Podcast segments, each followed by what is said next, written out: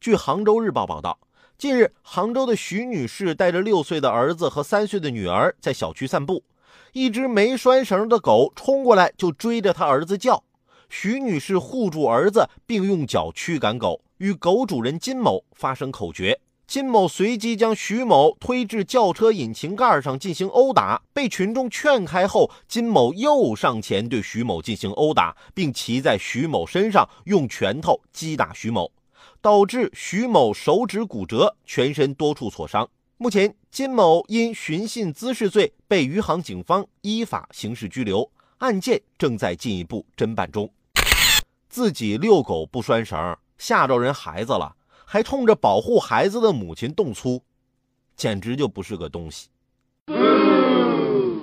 面对狗患，人们一直在呼吁文明养狗，然而文明的界定啊，太过模糊了。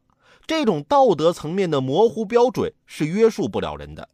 据了解，我国几乎所有的大城市都推出了内容详尽的养犬管理规定，不但对饲养犬只的种类、体型、场所、证件、检疫、禁养等做出了具体规定，而且对遛狗拴绳还做了专门的表述。那既然咱有法可依，还强调什么文明？是。养狗人的流动性强，依靠警察的执法并不容易。在这个问题上，目前大多数城市的做法主要是依靠物业管理，但物业毕竟是没有执法权的，只能做到劝阻，必要时呢还需要警察来处理。但是法律不能因为执法难而变成一纸尴尬的条文，在屡屡发生的伤害面前，执法也不能总是马后炮。如果街道、社区、物业宣传落实到位，对不按要求办理犬证进行登记的，有义务进行举报；对不拴狗绳的，有义务提醒和制止。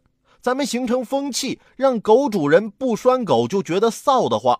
执法部门不和稀泥，依照法律，该收狗收狗，该罚款罚款，该拘留拘留，严格执法，说一不二，让违法养狗真正付出成本。像徐某这样的遭遇，是不是就会减少呢？